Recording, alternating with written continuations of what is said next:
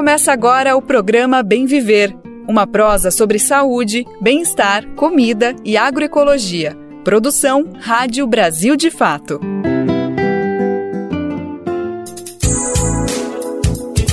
Hoje é segunda-feira, dia 17 de abril de 2023. Estamos começando mais uma semana e já é a penúltima de abril. Tu reparou nisso? A sensação é de que o ano tá voando e a gente segue por aqui com mais uma edição do Bem Viver. Eu sou Lucas Weber e vou te fazer companhia pela próxima uma hora, com muita informação, prestação de serviço e debates relevantes para o nosso cotidiano. Este mês é marcado por uma intensa agenda de lutas dos movimentos populares. E hoje é dia de reforçar a luta pela reforma agrária, pelo direito à terra. 17 de abril é lembrado como o Dia Internacional da Luta Camponesa, data que marca o episódio conhecido como Massacre de Eldorado do Carajás. A ação policial contra o povo sem terra no Pará matou 21 camponeses. No programa de hoje você vai conferir uma entrevista com o advogado Valmir Brelas, que acompanha o caso desde 1996, ano em que ocorreu o massacre. Vamos falar de economia também. Você vai entender como o governo Lula quer melhorar a arrecadação sem aumentar impostos. Ministério da Fazenda quer coibir sonegação e corrigir distorções para criar espaço para investimentos governamentais. E no final do programa, o acervo inédito de um dos maiores nomes da música está disponível na internet. Chico Science, expoente do movimento Mangue Beat, que nos deixou precocemente em 1997. A família do vocalista do Nação Zumbi reuniu 27 cadernos de notas e folhas avulsas com pensamentos e ideias do músico que agora podem ser acessados virtualmente. Brasil de Fato 20 anos. Apoie e lute.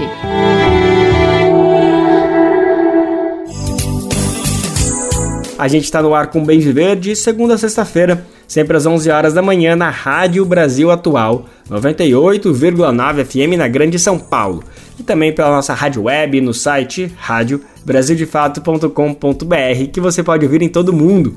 Dá para ouvir o nosso programa nos aplicativos de podcast e na rede de rádios parceiras que retransmitem o bem viver de norte a sul do país. São mais de 100 emissoras. E faça parte dessa rede. Para saber como, vá em radiobrasildefato.com.br e acesse como ser uma rádio parceira. Falando nisso, manda o seu recadinho aqui pro Bem Viver, por favor, vai. A gente quer você participando ativamente dessa prosa que não acaba aqui no rádio. O e-mail é rádio@brasildefato.com.br e também dá para pegar o celular e mandar um WhatsApp pra gente, viu? Olha só o número: 11 95691 6046. Vou repetir porque eu falo rápido, né? 11 95691 6046. Programa Bem Viver. Sua edição diária sobre saúde, bem-estar, comida e agroecologia. A gente começa o Bem Viver de hoje falando dessa data tão simbólica que é 17 de abril. Instituída como Dia Internacional da Luta Camponesa, ela marca um episódio que não deve ser esquecido jamais. Em 17 de abril de 96, 21 trabalhadores sem terra foram mortos em uma ação da polícia no município de Eldorado do Carajás, no Pará. Foi na chamada Curva do S que o capítulo mais sangrento da luta pelo direito à terra no Brasil foi escrito. O ataque das forças policiais ficou mundialmente conhecido como Massacre de Eldorado do Carajás. O objetivo dos camponeses e camponesas era marchar até a capital Belém e conseguir a expropriação da fazenda Macaxeira, ocupada por 3.500 famílias sem terra. Passados 27 anos desde aquele dia, a data se transformou num símbolo da luta camponesa.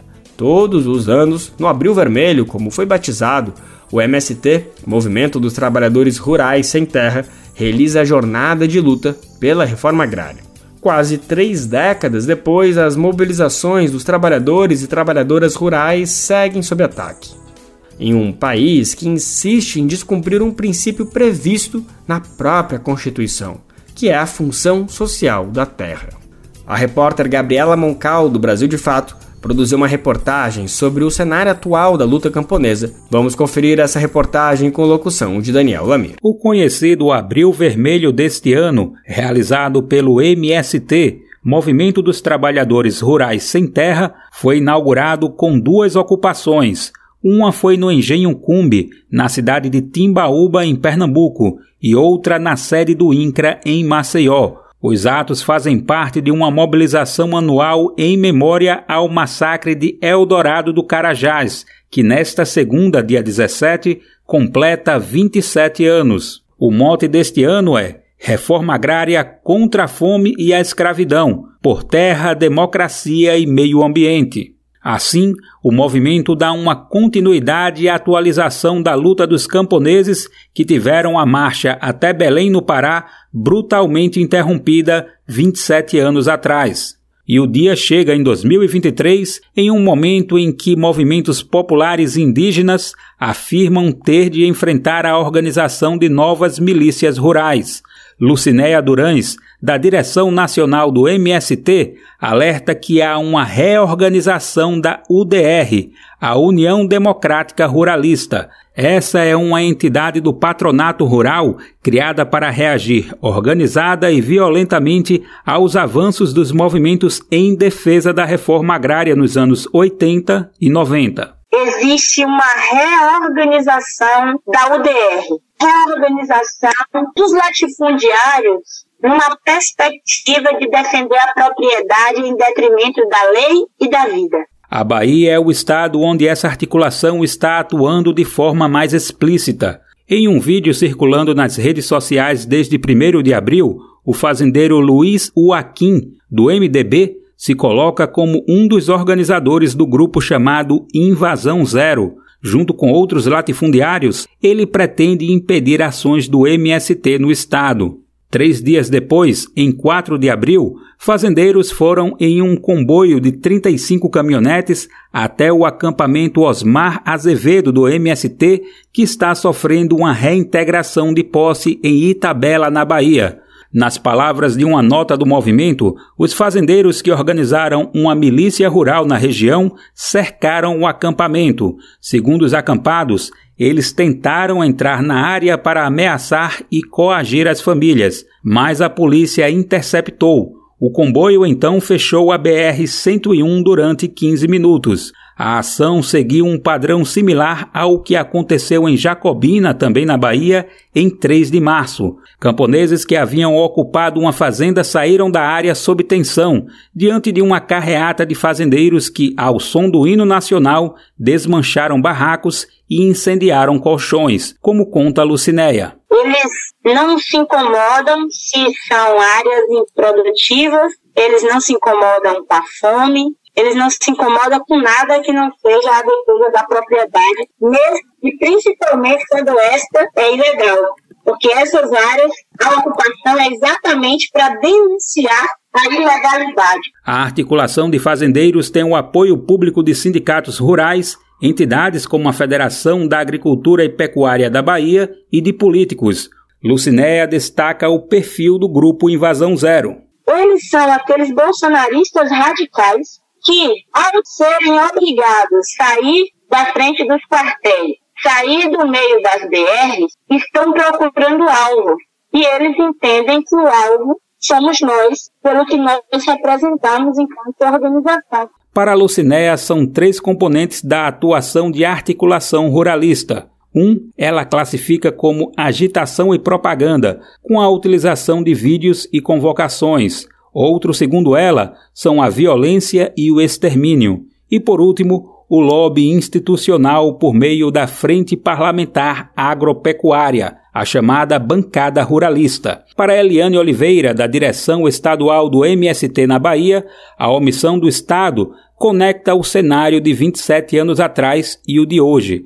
Ela ressalta que, além da falta de justiça em relação ao massacre de Eldorado do Carajás, há liberdade para o que as consideradas milícias rurais têm feito. Os 21 sem terra, eles, eles foram assassinados fazendo a luta, a luta pela terra. E a gente percebe que 27 anos depois, a gente continua ocupando terra, enfrentando latifúndio, para que a reforma agrária ela poder acontecer, né? Que até agora ela não aconteceu. Dos 155 policiais que atuaram no massacre de Eldorado do Carajás, apenas dois comandantes da operação foram condenados por homicídio doloso. Os coronéis Mário Pantoja e José Mário Pereira Oliveira foram presos em 2012, 16 anos depois do acontecido. Quatro anos depois, passaram a cumprir a pena em liberdade. Pantoja morreu em Belém em 2020. Da Rádio Brasil de Fato, com reportagem de Gabriela Moncal de São Paulo. Locução: Daniel Lamir. E como a gente anunciou no começo do programa, o Brasil de Fato conversou com um advogado que acompanha esse caso de Eldorado do Carajás desde 1998. É Valmir Brelas. Ele é autor do livro Os Sobreviventes do Massacre de Eldorado do Carajás, um caso de violação do princípio da dignidade da pessoa humana. O advogado explicou pra gente qual é a atual situação do processo. Na percepção dele, não houve justiça no caso, principalmente na reparação que diz respeito ao atendimento à saúde das vítimas. Segundo Brelas, até hoje existem sobreviventes com bala alojada no corpo. Valmir sempre atuou pelo Sindicato dos Professores de Instituições Públicas do Pará e foi indicado para assumir o caso em 98. Na conversa, ele relatou como foi a chegada dele no processo e todas as dificuldades que encontrou. Brelas também comentou por que é tão grave não ter havido justiça em um caso tão emblemático como este. Ele citou, por exemplo, o fato de apenas duas pessoas terem sido condenadas pela justiça. Dos 155 policiais que participaram da ação violenta, somente Mário Pantoja e José Maria de Oliveira, comandantes da operação, foram condenados. Oliveira segue cumprindo a pena em liberdade. Já Pantoja morreu, vítima de Covid, em novembro de 2020. Os outros 153 policiais foram absolvidos, ainda que vários dos policiais estivessem sem identificação e com armas retiradas do quartel sem registro que não é permitido. Vem comigo para a gente conferir essa entrevista agora. Antes de começar a nossa conversa, Valmir Brelas, eu quero te agradecer dizer que é um prazer imenso, respeito extremamente a tua história. Você é uma pessoa muito importante nesse episódio tão emblemático, então vai ser uma honra, vai ser um prazer, um conhecimento enorme poder conversar e compartilhar contigo essas informações. Muito obrigado, Valmir, por atender a reportagem, viu? É isso, o prazer é todo meu tentar ajudar aqui, prestar algumas informações nesse caso aí que é tão emblemático, né? Perfeito. Valmir, eu acho que para a gente começar essa conversa, isso é bacana a gente atualizar, a gente esclarecer para quem está nos acompanhando qual é a atual situação desse processo indenizatório dos feridos do massacre, né? Em 2007, o governo do Pará e o MST firmaram um acordo para indenizar 30 sobreviventes do massacre de Eldorado. Esse processo foi concluído de fato? A gente pode dizer que isso aconteceu? Então, na realidade, nós entramos com uma ação de cobrança e indenização contra o Estado, que isso é importante porque ela visava responsabilizar civilmente, é, na área civil, o Estado do Pará, e nós entramos com essa ação em 1998, em nome de 20 pessoas, né, e 20 sobreviventes, vítimas daquele massacre, e essa ação ela tramitou e tal. Em 99 houve uma uma liminar do Poder Judiciário determinando ao Estado que desse fornecesse todo o tratamento médico àquelas pessoas, né? inclusive fora do Estado, se fosse possível, por uma equipe médica multidisciplinar, né? e também é, é arbitrou uma pensão mensal no valor de um salário mínimo para aquelas pessoas. Né? Aí a questão é por que só aquelas pessoas? Porque elas que me procuraram, era uma dificuldade muito grande naquele momento, porque só eles tinham a documentação mínima, né, que seriam os laudos, é, fotografias, documentos pessoais. Então, essas 20 pessoas, quando me procuraram, eu ingressei com esta ação. É, em 99 houve essa liminar. Em dezembro de 2013, e três foi confirmada a decisão. O Estado foi responsabilizado na área civil né, pelo, pelo crime cometido, porque ela foi, foi cometido por agentes do Estado a serviço do Estado. Então, isso é muito importante, porque o Poder Judiciário reconheceu a responsabilidade civil do Estado né, em relação a isso, condenou o Estado a pagar um valor de 2 milhões e 900 mil para, esse, para essas 20 pessoas. Em dezembro de 2023, que, que houve essa sentença né, favorável, e ela foi, foi, reformada pelo, pelo Poder, pelo Tribunal de Justiça, mas só em relação a, ao valor. Foi reduzido para 1 milhão 265. A responsabilidade continuou. Bom, em seguida, nós também passamos a, a representar os demais servidores. Né? Em 2007, houve uma nova ação judicial, foi formalizado um acordo com mais de 30 pessoas, né? com mais 30 pessoas, essas pessoas também foram indenizadas através de um, um acordo com, com o governador atual, na verdade era uma governadora, foi feito esse acordo envolvendo essas 30 pessoas. Em 2002, nós retornamos e fizemos mais um acordo com o Estado, agora envolvendo as viúvas e os pensionistas, daquelas pessoas que morreram, as 19 pessoas, né, 19 trabalhadores rurais que morreram. Naquele momento foi estabelecida uma pensão no valor aproximado, naquele momento, de três salários mínimos para as viúvas, né, em 96 mesmo, e esse valor estava defasado, além de atualizar nós conseguimos a, a indenização para essas pessoas. Né? E atualmente, nesse acordo foi firmado que se houvesse novas pessoas é, pleiteando a indenização, argumentando que estavam lá naquele momento, nós também fizemos esse trabalho e atualmente estão 20 pessoas, digamos assim, pleiteando e argumentando que estavam naquele momento. Nós estamos esperando, inclusive, agora, resposta da Procuradoria-Geral do Estado sobre esse, esses novos pleitos né, dessas pessoas. Perfeito, que essa seria a minha próxima pergunta, porque como o senhor disse, começou com 20 pessoas, depois se agregou mais um número, mas a gente está falando de pelo menos 75 feridos no caso, além de dezenas de outras pessoas que estavam ali na situação e também foram afetadas diretamente porque participaram, infelizmente, daquele massacre. É, essas outras pessoas, elas não, não, não correm, então, nenhum outro processo de justiça para para indenizatório em relação às pessoas que estão fora desse processo? Não, é como eu te falei, no último acordo em 2012 ficou estabelecido se as pessoas estivessem pleiteando, dizendo que realmente estavam naquele momento, eles poderiam ser indenizados, sim, tanto que nós já fizemos esse pedido, né?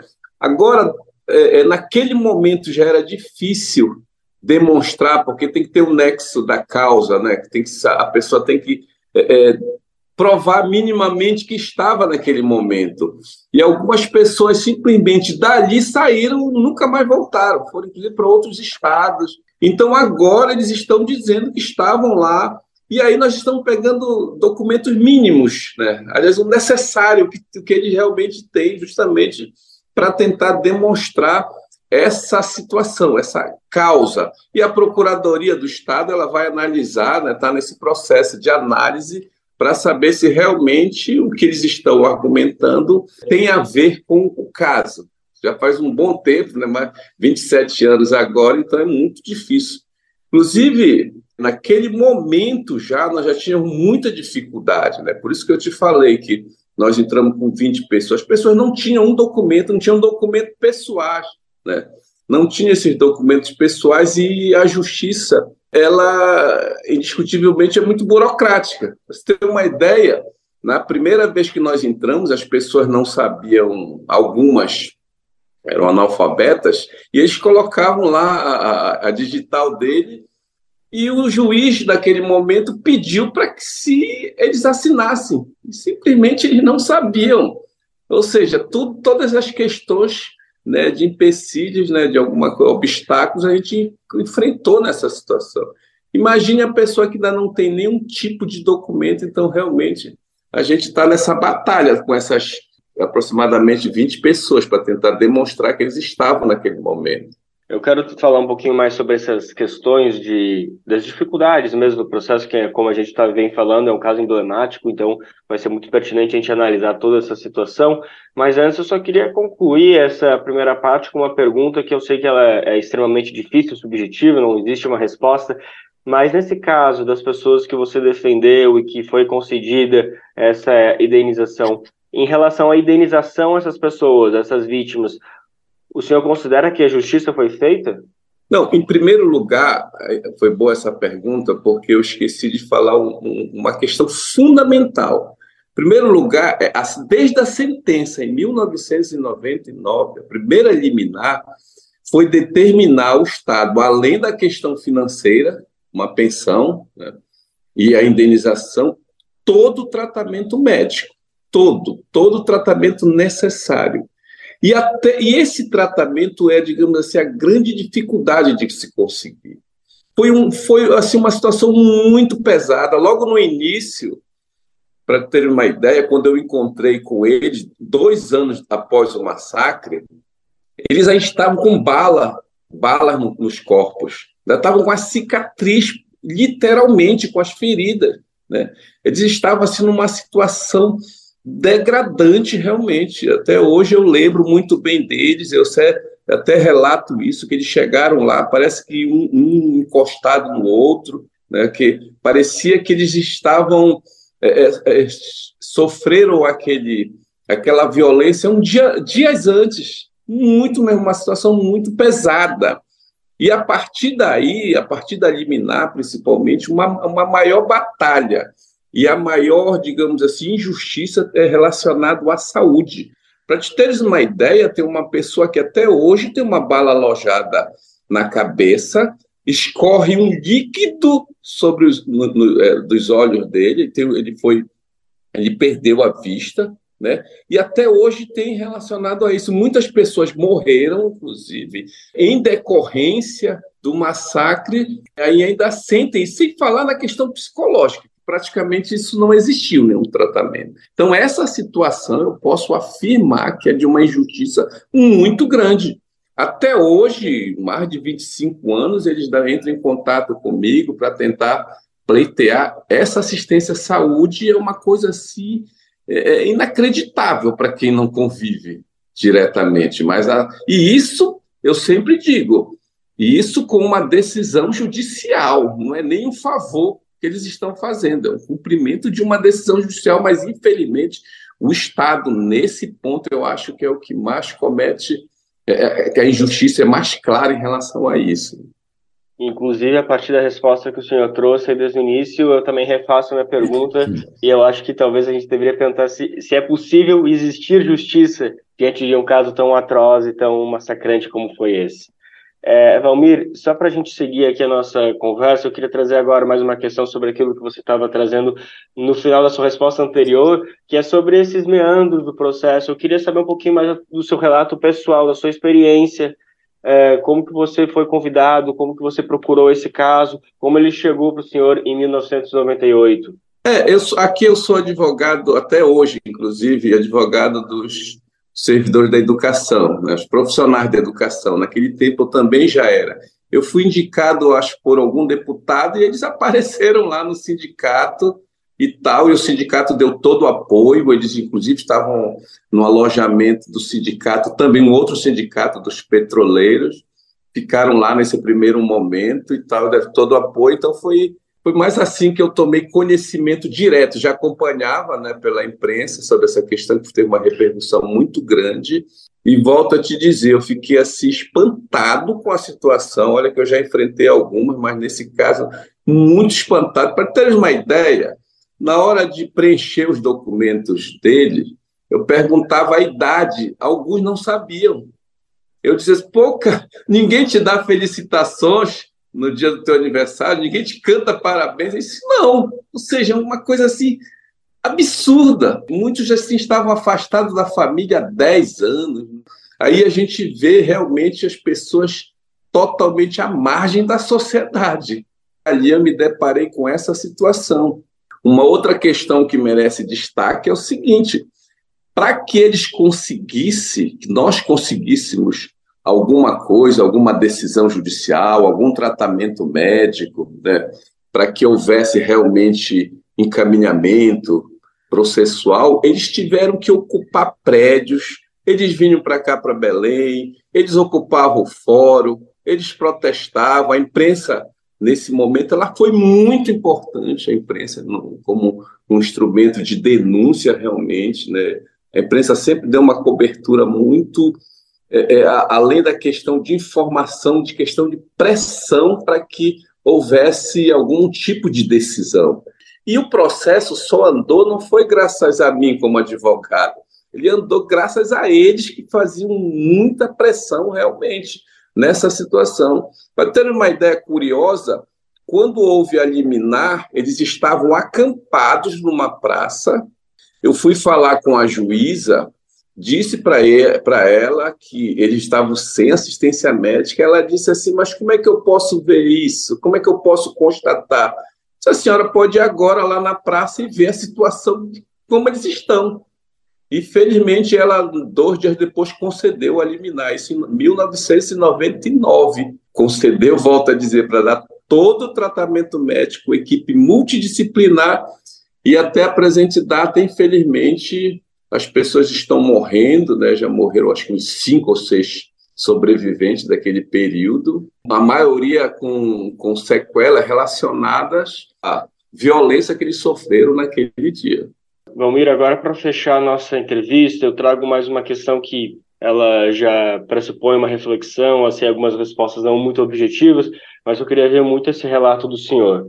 Eu queria saber, a partir da sua perspectiva, que você tem esses anos todos de experiência defendendo todas essas vítimas, o senhor acredita que é possível estabelecer uma relação entre essa não reparação, essa não justiça que o senhor tão bem descreveu agora, é, essa não justiça desse episódio tão emblemático, com as ameaças que seguem acontecendo no interior do Pará, em outros interiores, em outros meios rurais do Brasil, muitos patrocinados por fazendeiros, milícias, sempre contra movimentos populares do campo. Você acha que é possível essa não justiça se estabelecer alguma relação com esses atos de violência que seguem acontecendo e a CPT segue noticiando ano após ano aumentos sucessivos desses ataques de violência? É, a impunidade em relação a esse caso especificamente, ela é uma consequência e ao mesmo tempo causa estímulo das novas violências. Né? Ora, se mataram 19 trabalhadores, nenhum policial foi condenado, apenas um foi o comandante todos inocentados, ou seja, parece que a morte, as mortes não existiram. Então é, evidente que essa impunidade ela impulsiona novas violências. Infelizmente aí é a ausência do Estado realmente, grupos é, bem organizados no, no campo e o conflito ainda existe, como se existe naquele período há 27 anos. Praticamente nada mudou. A gente acompanha é, inclusive pela imprensa, pessoas sendo despejadas, assassinatos, e a gente não observa no Poder Judiciário e no próprio Estado, a gente não observa uma repressão, uma punidade, né, uma justiça. E quando isso não acontece, ela acaba sendo um fator de estímulo para novas violências. Mas se não houve punição do massacre de Eldorado do Carajás, eles continuam praticando outros massacres, infelizmente. É isso, Valmir. É essa questão que a gente precisa trazer e o aniversário, os 27 anos, está aí justamente para a gente trazer esse debate, mostrar para as pessoas o que significa essa não impunidade, o que significa o esquecimento, o que significa banalizar crimes e massacres como esse. Valmir, eu só tenho que te agradecer. Obrigado mais uma vez pela sua disponibilidade. Parabéns pelo seu trabalho tão importante, tão fundamental, de solidariedade, de humanidade. Então, obrigado mais uma vez pela disponibilidade para compartilhar todo esse conhecimento e essas percepções aqui com todo mundo que está acompanhando pelo Brasil de Fato, viu? Eu é que agradeço, estou aqui à disposição. Eu conversei com o advogado Valmir Brelas, que defende as vítimas do massacre de Eldorado do Carajás desde 1998. Ele é autor do livro Os Sobreviventes do Massacre de Eldorado do Carajás, um caso de violação do princípio da dignidade da pessoa humana. Já faz um tempo que a gente tem falado de vacinação para dizer que as pessoas não estão se imunizando aqui no Brasil. O país que vive uma situação preocupante quando o assunto é cobertura vacinal. Isso é verdade. E é justamente por isso que a gente faz questão de reforçar sempre que possível aqui no Bem Viver a importância de procurar um postinho de saúde e manter as doses em dia. Mas hoje vamos falar de uma conquista mais do que importante. Chega a ser emocionante falar isso, gente. Amapá e Paraíba são os primeiros estados do país a vacinar 95% das crianças contra poliomielite na última campanha contra a doença. A informação foi divulgada pela Fundação Oswaldo Cruz a Fiocruz. No Brasil, a queda da cobertura vacinal teve início em 2012 e ganhou força a partir de 2016, sendo agravada pela pandemia de Covid-19. Diante desse cenário, a Fiocruz lançou o projeto pela reconquista das altas coberturas vacinais. Os estados do Amapá e da Paraíba foram escolhidos para participar da iniciativa devido aos baixos índices de vacinação. O Amapá também foi o estado com maior número de casos de sarampo. A coordenadora da assessoria clínica da Biomanguinhos da Fiocruz, Lurdinha Maia, explica quais fatores estavam atrapalhando a vacinação nesses locais. Em 2021, a cobertura vacinal da poliomielite em crianças menores de um ano de idade no Brasil foi de 69,9%, quase 70%.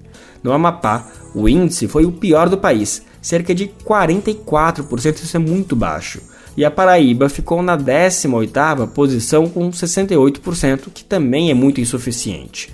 Em dezembro de 2022, após a campanha nacional de vacinação contra a poliomielite, a cobertura vacinal contra a doença em crianças menores de 5 anos de idade no Brasil se aproximou de 73%. Nos dois estados em que houve atuação do projeto, a meta de 95% do público-alvo vacinado foi superada. A Paraíba como primeira colocada e o Amapá em segundo lugar.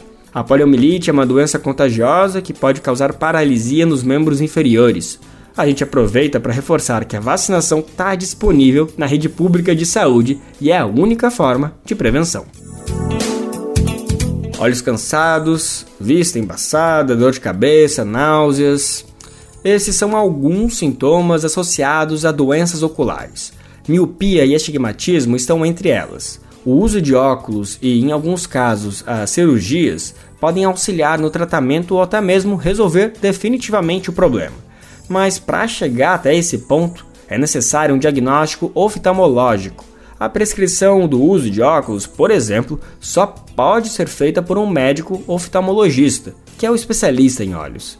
Mas nem todo mundo tem acesso a esse profissional, e por falta dele acabam convivendo com esses sintomas incômodos que comprometem um dos nossos cinco sentidos. Principalmente nas pequenas cidades afastadas dos centros urbanos e nas zonas rurais, encontrar um médico especialista pode ser um grande desafio, para não dizer impossível. Esse é um dos reflexos da desigualdade social. Às vezes, o paciente precisa se deslocar para outras localidades ou esperar até que consiga uma consulta com o profissional. Esse problema poderia ser facilmente resolvido com a presença desses médicos em todas as unidades de saúde. Mas essa é uma realidade que parece ainda mais distante. A curto prazo, uma forma de amenizar essa falta seria a capacitação de médicos de família e comunidade que pudessem dar conta desse diagnóstico mais simples com um apoio à distância. Essa é a opinião do médico oftalmologista João Marcelo Fortes Furtado. Ele é professor da Faculdade de Medicina da Universidade de São Paulo e conversou com a repórter Ana Beatriz Fogaça sobre as alternativas para diminuir as dificuldades de acesso ao tratamento adequado para doenças oftalmológicas. Vamos conferir os detalhes na reportagem da Rádio USP. O censo de 2019 do IBGE indicou que no Brasil, cerca de 35 milhões de pessoas apresentam algum tipo de problema na visão. Problemas refrativos como miopia, hipermetropia e astigmatismo são doenças que atingem milhares de pessoas, e apesar do diagnóstico dessas doenças não ser complexo, ele necessita de um especialista para ser feito. Atualmente, no Brasil, apenas o médico oftalmologista pode diagnosticar e prescrever o uso de óculos para o tratamento dessas doenças, o que se torna um problema considerando a extensão e a desigualdade socioeconômica do país. O professor da Faculdade de Medicina da USP em Ribeirão Preto e oftalmologista, João Marcelo Fortes Furtado, comenta sobre as dificuldades que a população mais vulnerável enfrenta para receber o tratamento adequado. Como a prescrição na prática acaba sendo feita somente pelo oftalmologista, o acesso a esse tipo de profissional torna-se uma barreira ao uso dos óculos. Tá? Então, há várias cidades no Brasil que não contam com um especialista nesta área e quando existe a presença do mesmo, nem sempre ele está disponível. Por exemplo, se ele não trabalha na rede pública, o custo da sua consulta torna-se uma barreira para parte da população com maior vulnerabilidade econômica. Tá? Então, lembrando também que, além do acesso à consulta, a população ainda precisa uh, do acesso ao óculos, né? E, e, comprar o óculos, às vezes, é um, uma outra barreira, uma outra limitação. Apesar da existência de mutirões para atender essa parcela da população, a medida não é suficiente quanto médico. Imagine uma situação onde, uma vez por ano, ocorre um mutirão. É, ao fazer esse, esse óculos no mutirão, se por qualquer motivo, depois de pouco tempo, esse óculos é, se quebra, ou se por algum motivo a pessoa não pode comparecer esse dia do, do atendimento, ela vai ter que esperar até um outro mutirão para ter o seu problema resolvido. Tá? Então, uh, enquanto isso, a qualidade de vida da pessoa, naturalmente, ela fica prejudicada. Tá? Então, um mutirão para resolver problema de falta de óculos não é uma solução permanente. O presidente da Sociedade Brasileira de Oftalmologia, Ricardo Paleta Gomes, comenta que o problema é mais complexo do que apenas aumentar o número de oftalmologistas no país. O Brasil possui um número de oftalmologistas, médicos oftalmologistas, acima do indicado pela OMS para médicos oftalmologistas por habitante. Existe sim uma má distribuição médica, onde há locais com excesso de médicos e outros com falta de médicos. Então, falta uma política pública direcionada para essa questão de redistribuir os médicos e de levar a correção dos defeitos refrativos, ou seja, prescrição de óculos a toda a população brasileira. Furtado acredita que uma melhor integração do serviço de atendimento de saúde primária pode ajudar a solucionar a questão. Como, por exemplo, o programa de saúde da família. Tá? Então, ah, o que, que, poderia ser feito? Uma capacitação dos médicos de família. Né? Então, lembrando que só o médico no Brasil pode prescrever óculos, então o médico de família poderia fazer isso ah, depois de uma capacitação e supervisão adequada. Tá? Então, uma capacitação desse profissional para realizar o exame oftalmológico de casos não complicados, tá? com supervisão que pode ser feita de maneira remota através de telesupervisão, de telemedicina. Então, a, nesses casos, a, a, grande maioria dos problemas de refração poderiam ser solucionados. Tá? Então, além disso, precisaríamos também de programas que forneçam óculos a baixo custo, tá? ou a custo zero para as pessoas que não possam pagar, igual existem programas também de fornecimento de medicação para hipertensão arterial, para diabetes, etc., tá? Na, na, rede pública. Nós acabamos de ouvir o oftalmologista João Marcelo Fortes Furtado, professor da Faculdade de Medicina da USP em Ribeirão Preto, e o presidente da Sociedade Brasileira de Oftalmologia, Ricardo Paleta Gomes, sobre as alternativas para diminuir as dificuldades de acesso ao tratamento adequado para doenças oftalmológicas. Ana Beatriz Fogaça, Rádio USP, Ribeirão Preto. Essa reportagem que a gente acabou de escutar fala da dificuldade de acesso a um serviço público de saúde. Esse é um dos aspectos que demonstram a desigualdade social do nosso país, e ela é gritante aqui no Brasil. A começar pela diferença de renda. Segundo dados do Boletim Desigualdades nas Metrópoles, em 2022, a distância entre os mais ricos e os mais pobres aumentou ainda mais. Inacreditável isso. O levantamento mostra que no final do ano, os mais ricos ganhavam, olha, presta atenção, os mais ricos ganhavam 31 vezes mais do que os mais vulneráveis. 31 vezes. Essa diferença foi constatada nas metrópoles brasileiras. Vamos saber mais na reportagem de Daniela Longuinho na Rádio Nacional. O aumento da desigualdade de renda nas metrópoles brasileiras marcou o ano de 2022. No início do ano passado, os mais ricos ganhavam em média 30 vezes o salário dos mais pobres, e essa diferença só aumentou. No fim do ano, chegou a um valor 31 vezes maior.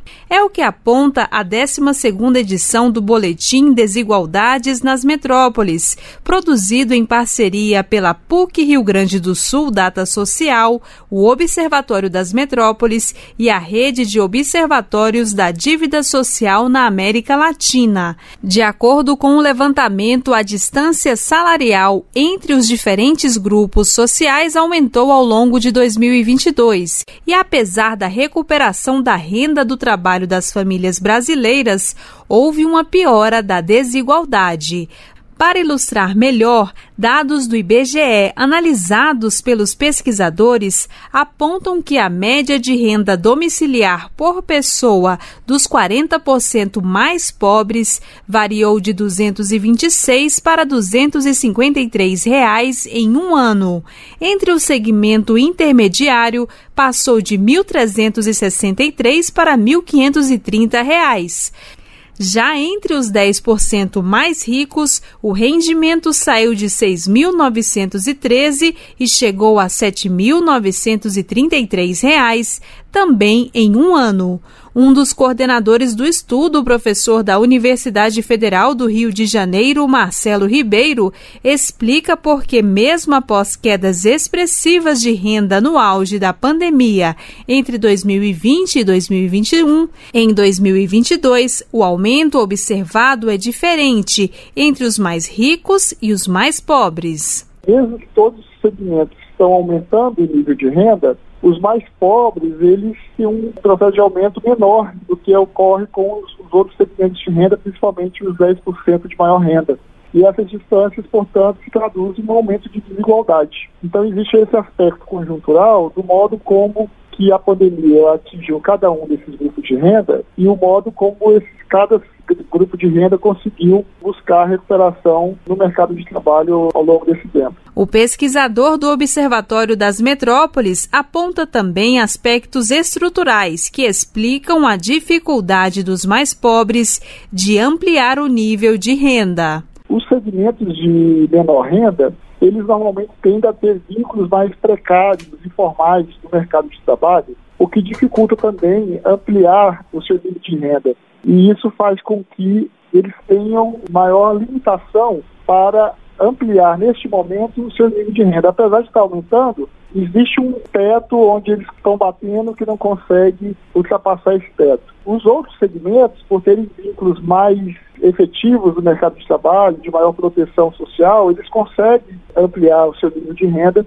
o boletim mostrou ainda que, embora cada metrópole apresente comportamentos diferentes, na maior parte delas se verificou o mesmo comportamento de crescimento das desigualdades. O patamar observado pelo estudo coloca o Brasil entre os países mais desiguais do mundo em termos de renda.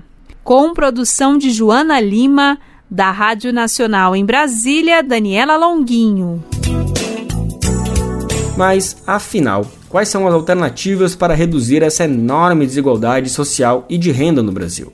Uma reforma tributária é um dos caminhos frequentemente apontados por especialistas no tema. Fazer com que os mais ricos paguem mais impostos, investir na geração de emprego e em políticas sociais também são entre eles. E é aí que entra a revogação do tal do teto de gastos, né? Você já ouviu falar com certeza. Essa também é uma medida defendida para a redução da desigualdade. Para a gente relembrar, a emenda do teto de gastos, que entrou em vigor em 2016, limita por 20 anos o investimento público. Essa medida condiciona o aumento dos recursos para saúde, educação e programas sociais, por exemplo, à inflação registrada no ano anterior. Ou seja, é uma espécie de congelamento que ingessa a atuação dos estados em áreas que incidem diretamente nesse problema de desigualdade. A intenção do governo Lula é tirar esse teto de gastos e substituir por novas regras fiscais. É aí que entra o tal do arcabouço fiscal que está todo mundo falando, é pauta em todo lugar. O ministro Fernando Haddad também tem reforçado que pretende acabar com os privilégios tributários que não resultam em desenvolvimento econômico para o país. E assim elevar a arrecadação sem que se mexa no aumento de impostos o repórter Vinícius Konchinski preparou um material explicando quais são os caminhos para atingir esse objetivo. Então vem comigo que a gente vai conferir isso agora. O ministro da Fazenda, Fernando Haddad, disse que o governo pretende aumentar a arrecadação de impostos para criar espaço para gasto e investimentos em 2024. A declaração foi feita enquanto ele apresentava as regras do novo arcabouço fiscal, mas o chefe da pasta rechaçou que esse ganho extra se dará via aumento de impostos. O pronunciamento foi feito no último dia 30. Não estamos pensando em CPMF, não estamos pensando em acabar com o simples, não estamos pensando em reonerar a folha de pagamento, não é disso que se trata. Né? Folha, inclusive, está na fase 2 da reforma tributária prevista para o segundo semestre. Não é disso que se trata. Do que se trata, portanto? Lembro a frase do presidente Lula durante a campanha: Meu governo vai colocar o pobre no orçamento e o rico no imposto de renda. Segundo Haddad, a ideia do governo é combater a sonegação e acabar com benefícios fiscais a pessoas e empresas já privilegiadas. Com isso, disse ele, o governo receberia até 150 bilhões de reais a mais só neste ano. O governo ainda não enviou a proposta do novo arcabouço fiscal ao Congresso Nacional. Também não foram anunciadas oficialmente todas suas propostas para aumento de arrecadação mas algumas delas já foram aventadas. Uma é o imposto de apostas esportivas. Outra ideia é um controle sobre os recursos para incentivos. Segundo o ministro, empresas estariam recebendo incentivos fiscais para custeio de atividades corriqueiras, ao invés de investimentos. Outra proposta ventilada é o combate à sonegação em compras online. Além dessas ideias, o governo já tomou algumas medidas para aumento de arrecadação. Ainda em janeiro, Haddad já anunciou um pacote de medidas para reequilibrar as contas públicas. Isso levaria a arrecadação em mais de 100 bilhões de reais. Já no final de fevereiro, o governo confirmou o fim da desoneração temporária da gasolina e do etanol, concedida pelo ex-presidente Jair Bolsonaro antes das eleições. O desconto foi parcialmente revisto. Uma parte dele segue reduzindo os preços dos combustíveis. Para que o Caixa da União não fosse prejudicado, um imposto temporário sobre a exportação de petróleo cru foi criado. Bolsonaro, além de descontos temporários e impostos sobre combustíveis, concedeu isenções fiscais, no mínimo peculiares. Na lista estão importações de jet skis, veleiros, dirigíveis, planadores e balões, visando fomentar o turismo. As medidas não reduziram a carga tributária conforme o Bolsonaro havia prometido. Segundo especialistas ouvidos pelo Brasil de Fato, essas isenções beneficiam, na verdade, poucos cidadãos ricos que deixam de pagar os impostos. É o que aponta Mauro Silva, presidente da Unafisco, Associação Nacional dos Auditores Fiscais da Receita Federal do Brasil. Quem pode comprar um veleiro não pode pagar o imposto? Claro que pode. Quem pode é, é, ter um jet ski não pode pagar o imposto que, que incide hoje? É claro que pode, ele tem capacidade contributiva. Então, isso tem toda a característica de ser mais um privilégio tributário para quem tem muito, para os mais ricos. Cálculos da Unafisco estimam que o Brasil concedeu só em 2022 367 bilhões de reais em privilégios tributários só na esfera federal, sem levar em conta estados e municípios. Segundo o órgão, a característica essencial desses privilégios é não trazer na prática retorno em desenvolvimento econômico. Os privilégios não contribuem, assim, para a redução das desigualdades. Confira outras análises sobre o assunto na versão online dessa matéria no site brasildefato.com.br. De São Paulo, da Rádio Brasil de Fato, com reportagem de Vinícius Konchinski, locução Lucas Weber. Economia é um tema difícil pra caramba, né? Eu falo por mim isso e acho que tem muita gente que concorda. O chamado economiquez ou economês às vezes dificulta a compreensão para quem é leigo no assunto. Olha eu aí. Mas é importante ficar por dentro do que está rolando porque a gente sente o impacto de tudo isso quando vai no mercado e vê os preços dos alimentos aumentando, quando as empresas demitem trabalhadores, trabalhadoras alegando que a economia não cresceu e por aí vai. Enfim, tem uma relação direta com o nosso dia a dia. A gente abre um espaço aqui no Bem Viver agora para falar de cultura. O escritor Mia Couto, bem conhecido pelo público brasileiro, está aqui no Brasil. Por enquanto, ainda não é para lançar o novo livro dele, que se chama As Pequenas Doenças da Eternidade. Autor de romances premiados como Terra Sonâmbula, a nova obra do moçambicano traz contos que têm entre os temas a pandemia de Covid-19 ele já prometeu que vai voltar no segundo semestre aqui para o Brasil para o lançamento desse livro. A visita de agora foi para participar de um evento no Rio de Janeiro. A TV Brasil conversou com o escritor, que elogiou a produção literária brasileira e destacou as contribuições da literatura para a promoção da cultura e da paz. Vamos ouvir a reportagem com Solimar Luz, da Rádio Nacional. O moçambicano Mia Couto, um dos principais escritores do continente africano, está de passagem pelo Brasil. E já prometeu voltar no segundo semestre para lançar seu próximo livro, As Pequenas Doenças da Eternidade. Em entrevista à TV Brasil, ele falou sobre a obra de contos relacionados à pandemia de Covid-19 e as memórias da sua infância. Tem a ver com uma história da minha infância, a maneira como eu inventava para a minha mãe uma espécie de uma eternidade em que ela seria guardada do tempo não é, da morte. E a situação epidémica que nós tivemos no período da pandemia está presente em cinco, seis histórias. É a maneira como essa pandemia foi percebida em Moçambique, de que modo os moçambicanos olharam e não se deixaram intimidar e, e, digamos, para eles nunca foi o fim do mundo. Com mais de 30 livros publicados e editados em mais de 30 países, Mia Couto abriu de maneira luxuosa a série internacional do Clube de Leitura do Centro Cultural do Banco do Brasil do Rio de Janeiro. Na conversa com a repórter Flávia Grossi, também elogiou a produção literária brasileira e ressaltou a importância de Jorge chamado para países africanos que falam português. Para nós, os africanos de língua portuguesa, nós temos uma dívida enorme com as referências que nos chegaram deste lado do mundo. Não? É? E é preciso falar, em primeiro lugar, de Jorge Amado. Não foi uma referência para nós absolutamente essencial. Em todos os cinco países africanos de língua portuguesa, esse nome ajudou a descobrirmos a nós próprios como alguém que viu a guerra de perto, já que viveu em Moçambique durante os 16 anos de confrontos civis que deixaram um milhão de mortos, ele avalia que a literatura também pode contribuir para uma cultura de paz. Acho que a literatura tem esse papel de humanizar o outro, mesmo que o outro seja o adversário seja o inimigo. A guerra começa antes do primeiro disparo, a guerra começa nesse processo de desumanização do outro. É? E a literatura ela, ela é uma forte resistência contra esse processo de desumanizar o outro.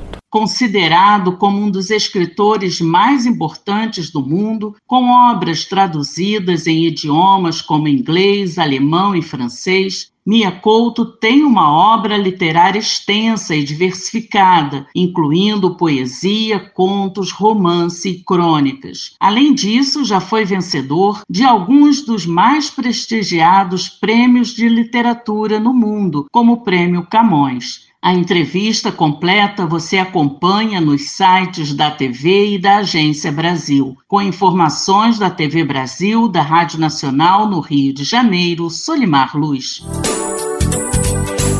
Minha Couto concedeu entrevista ao Brasil de Fato em 2021 e você pode encontrar para ler, ouvir e assistir lá no nosso site, no podcast BDF Entrevista em rádio brasildefato.com.br. E nessa reta final do Bem Viver, a gente tem uma excelente notícia para os fãs de Chico Science, que é quase todo mundo, né? O vocalista da banda Nação Zumbi nos deixou cedo, em 1997, aos 30 anos, vítima de um acidente de carro.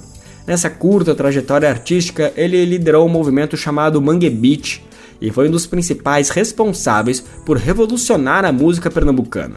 A boa notícia que a gente prometeu é que o acervo de escritos do Chico Science agora está disponível online e de graça.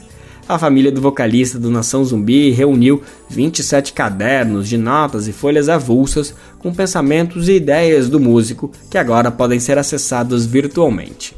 Quem conta mais pra gente é o repórter Rodolfo Rodrigo. Ele conversou com Maria Goretti, irmã de Chico Science e uma das responsáveis pelo projeto. Vamos conferir agora. Chico Science, vocalista da banda Nação Zumbi, foi um dos pioneiros do movimento Magbeat, que misturou rock, rap e outros ritmos regionais aqui no Nordeste. Mesmo após sua morte prematura em 97, sua influência na música brasileira se mantém presente. E agora, para celebrar o que seria seu 57º aniversário em 13 de março, um acervo digital inédito de seus escritos e pensamentos foi lançado. Os registros, que incluem cadernos de notas e folhas avulsas, foram cuidadosamente guardados pela irmã de Chico, Maria Gorete de França. A partir de 2014, Gorete, com a ajuda da filha de Chico, Luiz França, e a amiga do cantor, Sonali Macedo, começaram a reunir e catalogar o material. Agora, nove anos depois, o acervo foi finalmente disponibilizado para o público no site oficial. Quando a gente traz para um acervo familiar, isso é muito desafiador, porque o acervo de Chico é um acervo, como outros tantos que eu fui descobrindo à medida que guardava, que, que a gente tem, né, que a família fica levando isso em caixas, em pacotes, em saco plástico, né, é, sem saber direito e sem ter acesso a recursos para recuperar, para manter, para restaurar. Permitiu que a gente pudesse preservar aquilo que dentro do acervo de Chico, que é muito maior, era o mais sensível nesse momento, que era o suporte papel. Ao todo, o acervo conta com 27 cadernos sem uma ordem cronológica específica, dos quais sete já foram disponibilizados. A cada três meses, mais sete cadernos serão adicionados ao site. O acervo é como um tesouro para os fãs de Chico Science. É o mesmo que dar um mergulho e se deparar com um mar de pensamentos e ideias do artista por trás da música. E vai além quando contribui para a preservação do legado do Mangue Beat, que foi um movimento crucial para a música brasileira na década de 90. Metáfora né, para essa fertilidade, para essa criatividade do, do, do, ritmo que eles criaram, eles, ele traz essa coisa do, da fertilidade dos manguezais. Ele pega o conhecimento teórico né, dessas histórias todas com essa vivência da infância e da adolescência na proximidade do mangue, dessa fertilidade que a gente sabe que, o, que esse ecossistema tem, nessa capacidade de, de reproduzir, de ser a maternidade da vida, né? o mangue é considerado maternidade da vida, ele entendeu que, que essa era uma metáfora muito, muito boa, muito rica, de fazer essa analogia do mangue e sua fertilidade com a cidade, né, estuário, que é Recife, né, é, rodeada por um grande manguezal, e a fertilidade que brotava de suas bandas, das artes plásticas, do cinema, é, do teatro, da moda, tudo que efervescia naquela década de 90 ali. Chico Science e a Nação Zumbi são lembrados como uma das bandas mais importantes do Mangue Beat. A banda foi uma das mais inovadoras e influentes do movimento, incorporando elementos do maracatu, coco e ciranda em suas músicas. As letras traziam reflexo da vida no mangue, uma crítica às más condições de vida dos homens caranguejos.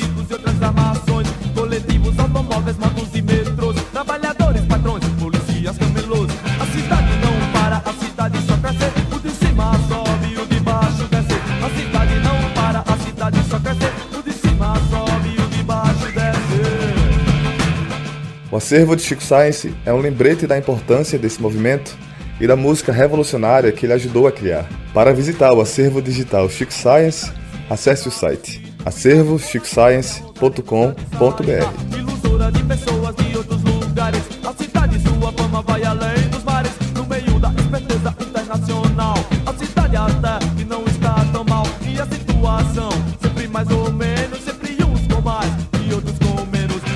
Recife, da Rádio Brasil de Fato, Rodolfo Rodrigo.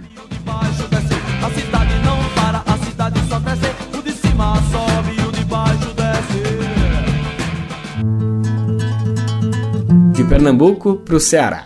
A gente encerra nosso programa de hoje no Nordeste, homenageando o aniversariante do dia, o cantor, compositor e instrumentista cearense Ednardo. Nascido pela Engazeiras no do mundo. Meus sonhos descendo ladeiras, varando cancelas. O músico está completando 78 anos de idade hoje. São 13 álbuns gravados e uma carreira consolidada, ao lado de parceiros musicais como Belchior, Fagner, Amelinha. No começo dos anos 70, Ednardo se mudou para São Paulo na tentativa de ganhar mais visibilidade com a música. Muitas das letras compostas por ele tratam do êxodo para o Sudeste e da saudade do seu estado natal. Essas temáticas estão presentes em músicas como Terral, Beira-Mar e Engazeiras, que é essa que a gente está ouvindo agora. O sul, a sorte, a estrada me seduz. E é ao som de Ednardo que a gente encerra o programa de hoje.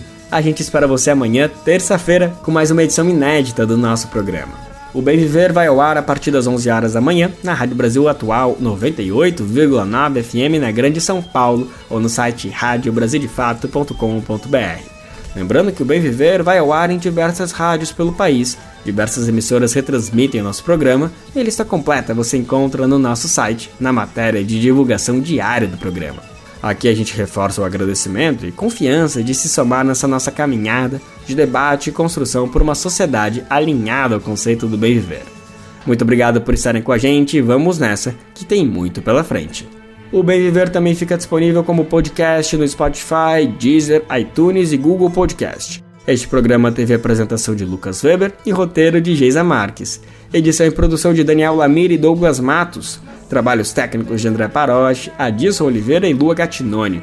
Coordenação Camila Salmásio, direção executiva Nina Fidelis e apoio toda a equipe de jornalismo do Brasil de Fato. Tchau! Você ouviu o programa Bem Viver, uma prosa sobre saúde, bem-estar, comida e agroecologia. Produção Rádio Brasil de Fato.